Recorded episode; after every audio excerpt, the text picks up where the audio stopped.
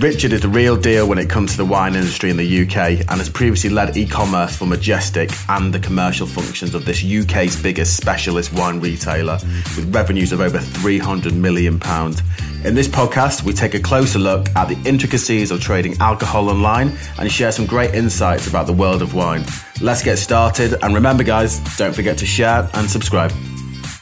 So, really looking forward to this episode today with Richard Weaver. Richard has worked in the drinks industry since 1998 and knows everything there needs to know about the retail and the e commerce side of the drinks industry. I was hoping you could kick us off, Richard, and introduce yourself to everyone. Yeah, hi, everybody. Hi, Jack. I'm Richard. As Jack said, I've worked in drink since 98. I've worked, I started working online in drink in the year 2000. I set up the first Majestic Wine website, which I ran in one guise or another for 15 years, and I've continued to to work in the drinks trade since then. Thanks, Richard. From your perspective, how is e-commerce changing the wine and spirits industry? It's had a very big impact, and some of the themes are common to much of, uh, of what online has done to retail generally, particularly in grocery. The, the sort of channel creep of people shopping online has had a big impact on the economics of retailers. You, you don't need to move a large proportion of your sales online for it to significantly change the performance of retail stores with quite high fixed costs. So if you take, you know, if you take 20% of the sales out of a retail store that they had 10 years ago, they're now going online you've still got the same rent, you've still got the same number of people. It may be that that, that retail unit is no longer profitable. And, and, and something that we've seen over the course of the last 20 years has been the relatively rapid decline of bricks and mortar specialist drinks retailing. Now, part of that is, is, is just what's going on with the grocers. So 80 odd percent of wine sells through uh, supermarkets and is, is part of people's grocery shops. And exactly the same. In that sense, it's a category just like any other sort of FMCG product. But in the specialist sector, it's had some positives and some negatives. So general purpose specialists have declined. They've declined on the high street as a long term thing but online has accelerated that. But actually, what we've seen is that smaller independent merchants that maybe just have, you know, one physical shop or uh, a, small regional chain, online actually enables them to have a, a global, uh, well, certainly a national reach. And we've also seen a proliferation of specialists, niche players who are able to get to a reasonable size by having a different perspective. So there are companies like Master of Malt who are uh, spirit specialists and have fantastically big catalogues of rare and expensive whiskies and other spirits that you probably would find in a handful of the specialist shops in London, but they're able to offer national delivery. So in that sense, there's been it, has been good for niche and specialist operators to get reach, but it's been ba- very bad news for the more general off license sector. That the, certainly that their Majestic is the last of the national specialist drinks chains. And as you may have seen from the news, even there, the, the company is now, the, the retail business is, is up for sale. Is there, um, I've always thought in terms of Majestic or other wine businesses out there, is, is there um, a clear define between B2B and B2C, or is it just all B2C, you know, how, you know, how the wine industry is going for e-commerce? So obviously there is a big B2B market for wine, particularly selling into the on trade. That is has been slower to move online than B2C. So most B2B transactions in wine would be sort of account managed, that sort of thing. There are, you know, a, a number of the the larger specialists that are selling into the on trade will have online ordering portals, etc. But typically online we think about B2C. Okay. It sounds like there will probably be an opportunity there, particularly on the B2B side of things, particularly with maybe larger brewery chains, I guess. Who I don't know. What, what are your thoughts on that? Because I know a lot of B2B businesses oh. in electronics, for instance, they have a huge investment within, say, e procurement. Do you think mm. that could relate more to the wine industry? Yes, it could, it, it, but it, in doing so, it's functional. So, so, the way that the trade buying of drinks works is either a shop or, or, or you know, the, typically a, a, a restaurant or a pub. They have a list, so you know they're they're they're stocking up their, you know, the 16 wines on their list, of which probably, you know, four or six are the higher turnover ones. And so the way that that, that market tends to work is they'll do a sort of annual contract review with their existing supplier and a beauty parade of, uh, of a couple of other suppliers determine what the wine list is going to be for the next 12 months and then essentially somebody in each pub or restaurant will will will place an order you know on a sunday morning because they've what they've sold through on, on on the saturday night sort of thing so in that sense it's procurement in a very practical and functional way whereas obviously with B2C, it's much more about user experience and much more about, uh, you know, how do you replicate some of the, the, the ways of selling wine that don't automatically translate online, so i.e., tasting it or talking to people. Okay, perfect. And what would you say the challenges are when selling alcohol online? There, there's two really that are key. The, the, the first one, uh, as I've just talked about, is that wine is a very unusual category because you can just kind of think of wine. You can divide it into red, white, and rosé, but actually, beyond that, there are you know all sorts of variations it's a, it's a complex category there's there's nothing else you'll see in the supermarket where there's that variety of choice and where cons- and probably there's the biggest gap between consumer understanding and the level of choice that's available. What i mean by that is a typical supermarket will be selling several hundred wines and people shop that in very different ways. Some people, you know, will go to brands. Some people will have keywords they look for on a label that they know they like. Some people will explore all over the place and so on. The, the key point is it's subjective. So there are lots of different red wines, but obviously having worked in the trade for 20 years, I'd say this, but I think everybody would agree they don't all taste the same. And how that translates then into selling the product online is quite tricky. There are things you can do physically, like allow people to taste wine before they buy it. And traditionally, you can also talk to people, and, and that's been done in the wine trade for many years. Some people, in some cases, in a very snooty way, can I say? The, you know, the, the image of the traditional sommelier, the very floral wine speak, the, the going over the top with all the, you know, it tastes like you know, there's blueberries leaping out the glass. Some people have done it in a more practical and down to earth way, but but effectively what you're doing is putting your hands in in a person to listen to you and make recommendations.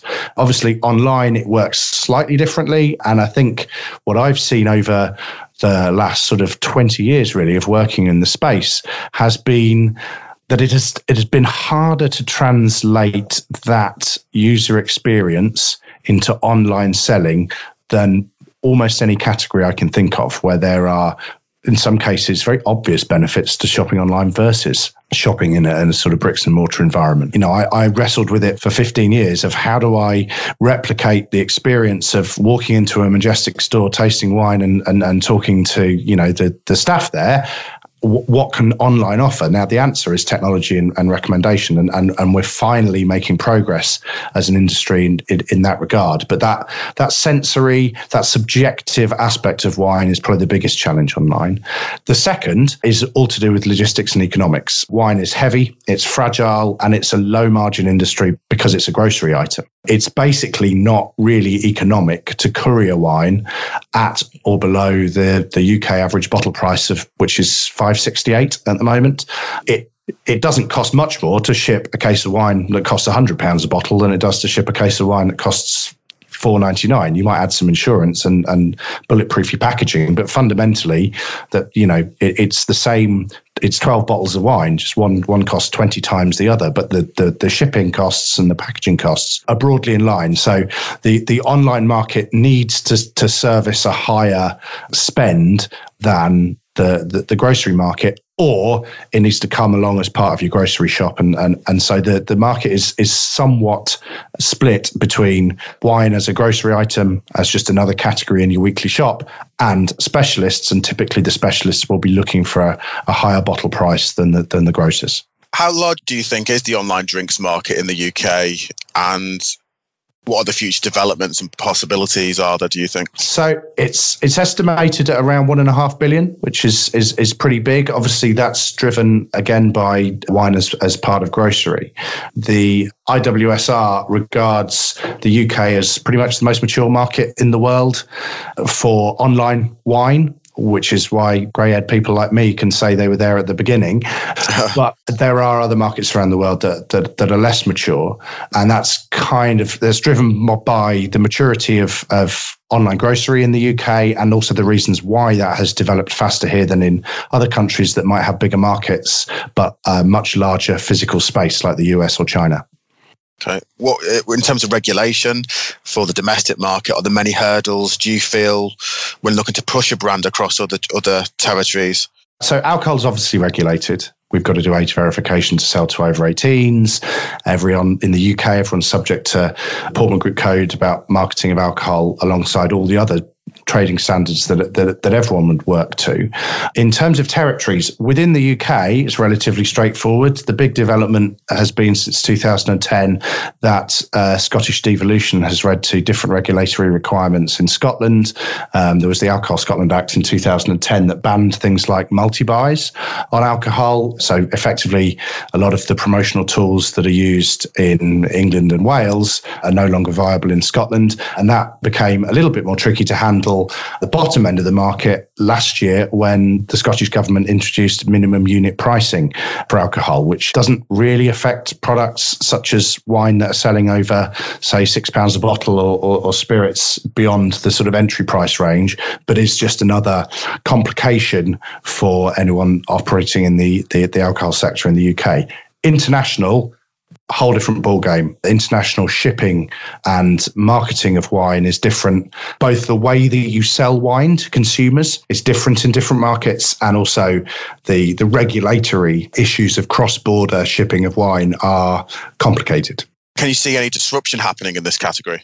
Yeah, so the biggest disruptors are, are, two things really. One is subscription, which is becoming a big feature of selling of alcohol online. The other is an emphasis on cutting out the middleman and, and doing things a little bit differently. So subscription's been around for years in in in the mail order department, going back you know three or four decades.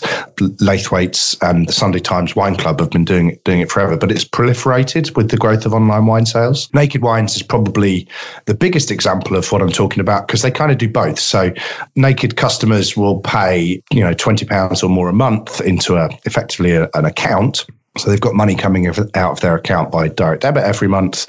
But then the wines that they offer are exclusive to Naked and they're made by working with small winemakers. Effectively, what Naked do is take the balance that's in those customer accounts and use it to help fund small winemakers to make wine specifically for Naked that subscription model has also really been fueled by the growth more recently of interest in craft beer and spirits. So there are a number of craft beer monthly subscription cases, and, and that works well because that's such a diverse category. There are new beers springing up all the time.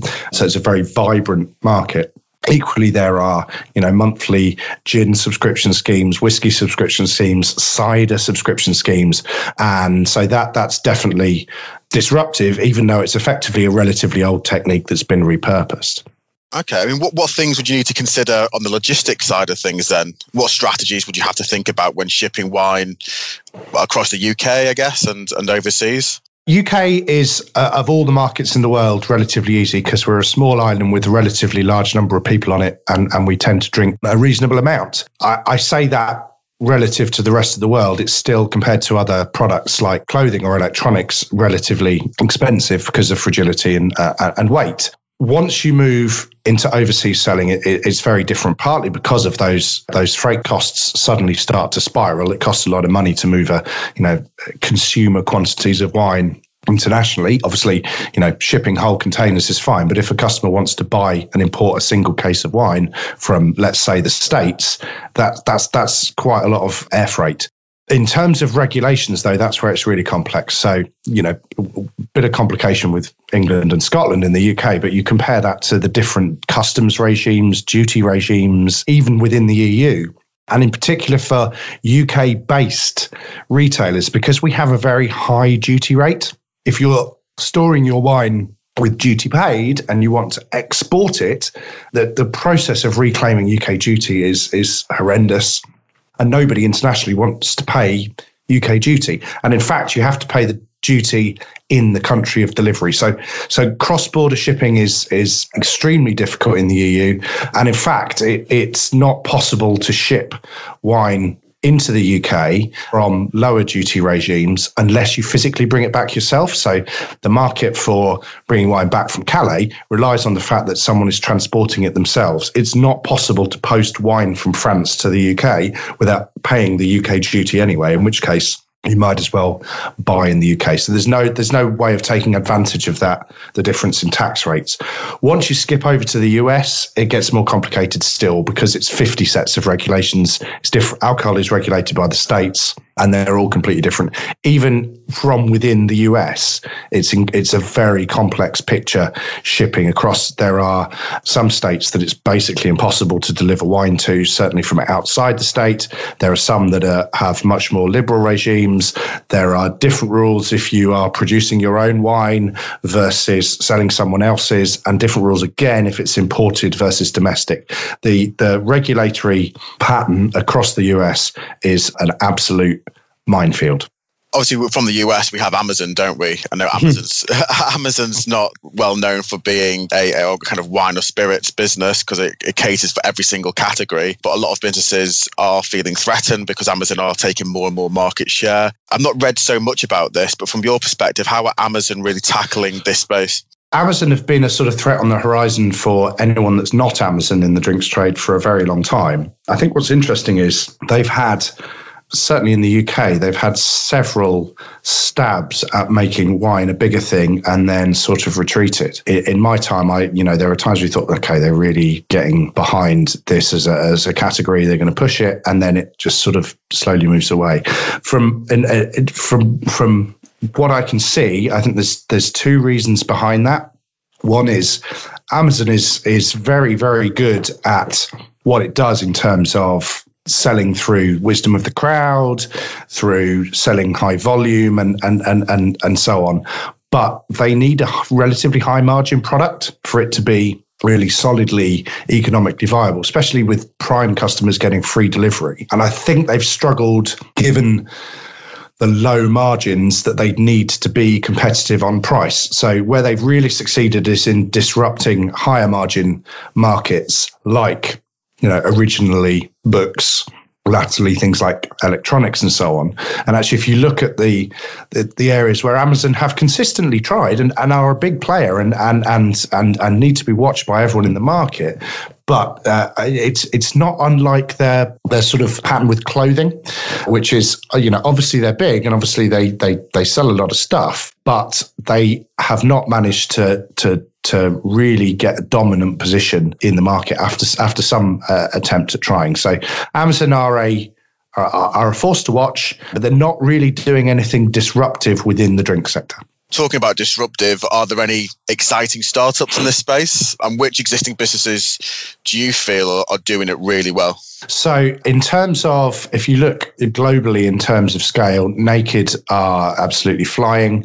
They're in the UK, US, and Australia. The US market has huge potential for them, regulatory issues aside. And so they're probably the, the, the biggest and, and best known success story for, for online wine. In terms of startups, what I find exciting are the different ways in which people are trying to find niches, particularly around either product specialism I mentioned Master of Malt earlier.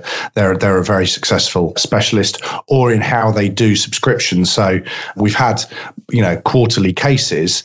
Now there are people like Nosy offering three bottles of wine a month, and we're beginning to see some packaging innovation in being able to send smaller format plastic bottles that are sort of letterbox enabled. So in the way that we've had you know letterbox flowers and letterbox snacks through Graze and and and and those sorts of things. People are trying to find ways of making wine a physically easier thing to to, to get through the letterbox. I've seen those actually. What's that business called? The one that there's a there's company called Garçon Wines who do a, a thing called letterbox wine. It's also now becoming a thing for the gifting market. So the likes of Box and Moonpig are getting into that space. The issue it has is that effectively all that product is really rebottled. So it's not necessarily the cheapest thing to do because you've got to do reasonably big runs for it to be worthwhile, but it's not the most automated of processes. But I, I, I can see that for the marketing of wine, if not perhaps for the, the, the, sort of ongoing consumption of wine, it's going to become a thing. I mean, for, for producers of premium wine, if they if they could target quite closely a, a good audience and send a sample size bottle of wine to just the right people, you know, that's that's a very powerful thing that they can do. That's that's almost more CRM than it is online retail. There's a great opportunity there, isn't there? There is. And I guess just to finish off, if you could give any advice to any current business selling alcohol online or going to come into the market to sell alcohol, what advice would you give any business? I would give two pieces of advice. One is you need to scale quickly in order to make your logistics work. And the second is, which is more of a sort of appeal to the trade as much as it is to, you know, a piece of advice.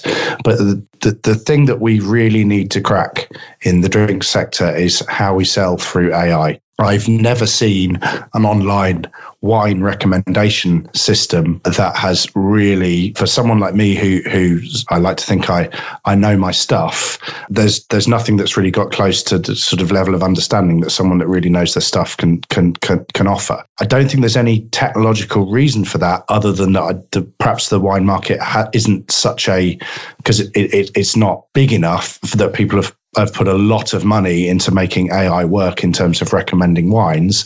We've had lots of wisdom of the crowd, co-buying, you know, you know, recommend, and lots of different ways of doing recommendations. No one's quite quite cracked that yet. And I think if if someone could find a way of of coming up with a really good tailored personalized wine experience in the way that the likes of Indochino or Suit That Fits are doing for clothes or thread, for example, then I think that is that has real potential. Richard, it's been great speaking today and understanding more about an industry which has tremendous opportunities. Thank you so much again. And let's have you on again soon. Great. Thanks, Jack. Thanks, Richard. Bye.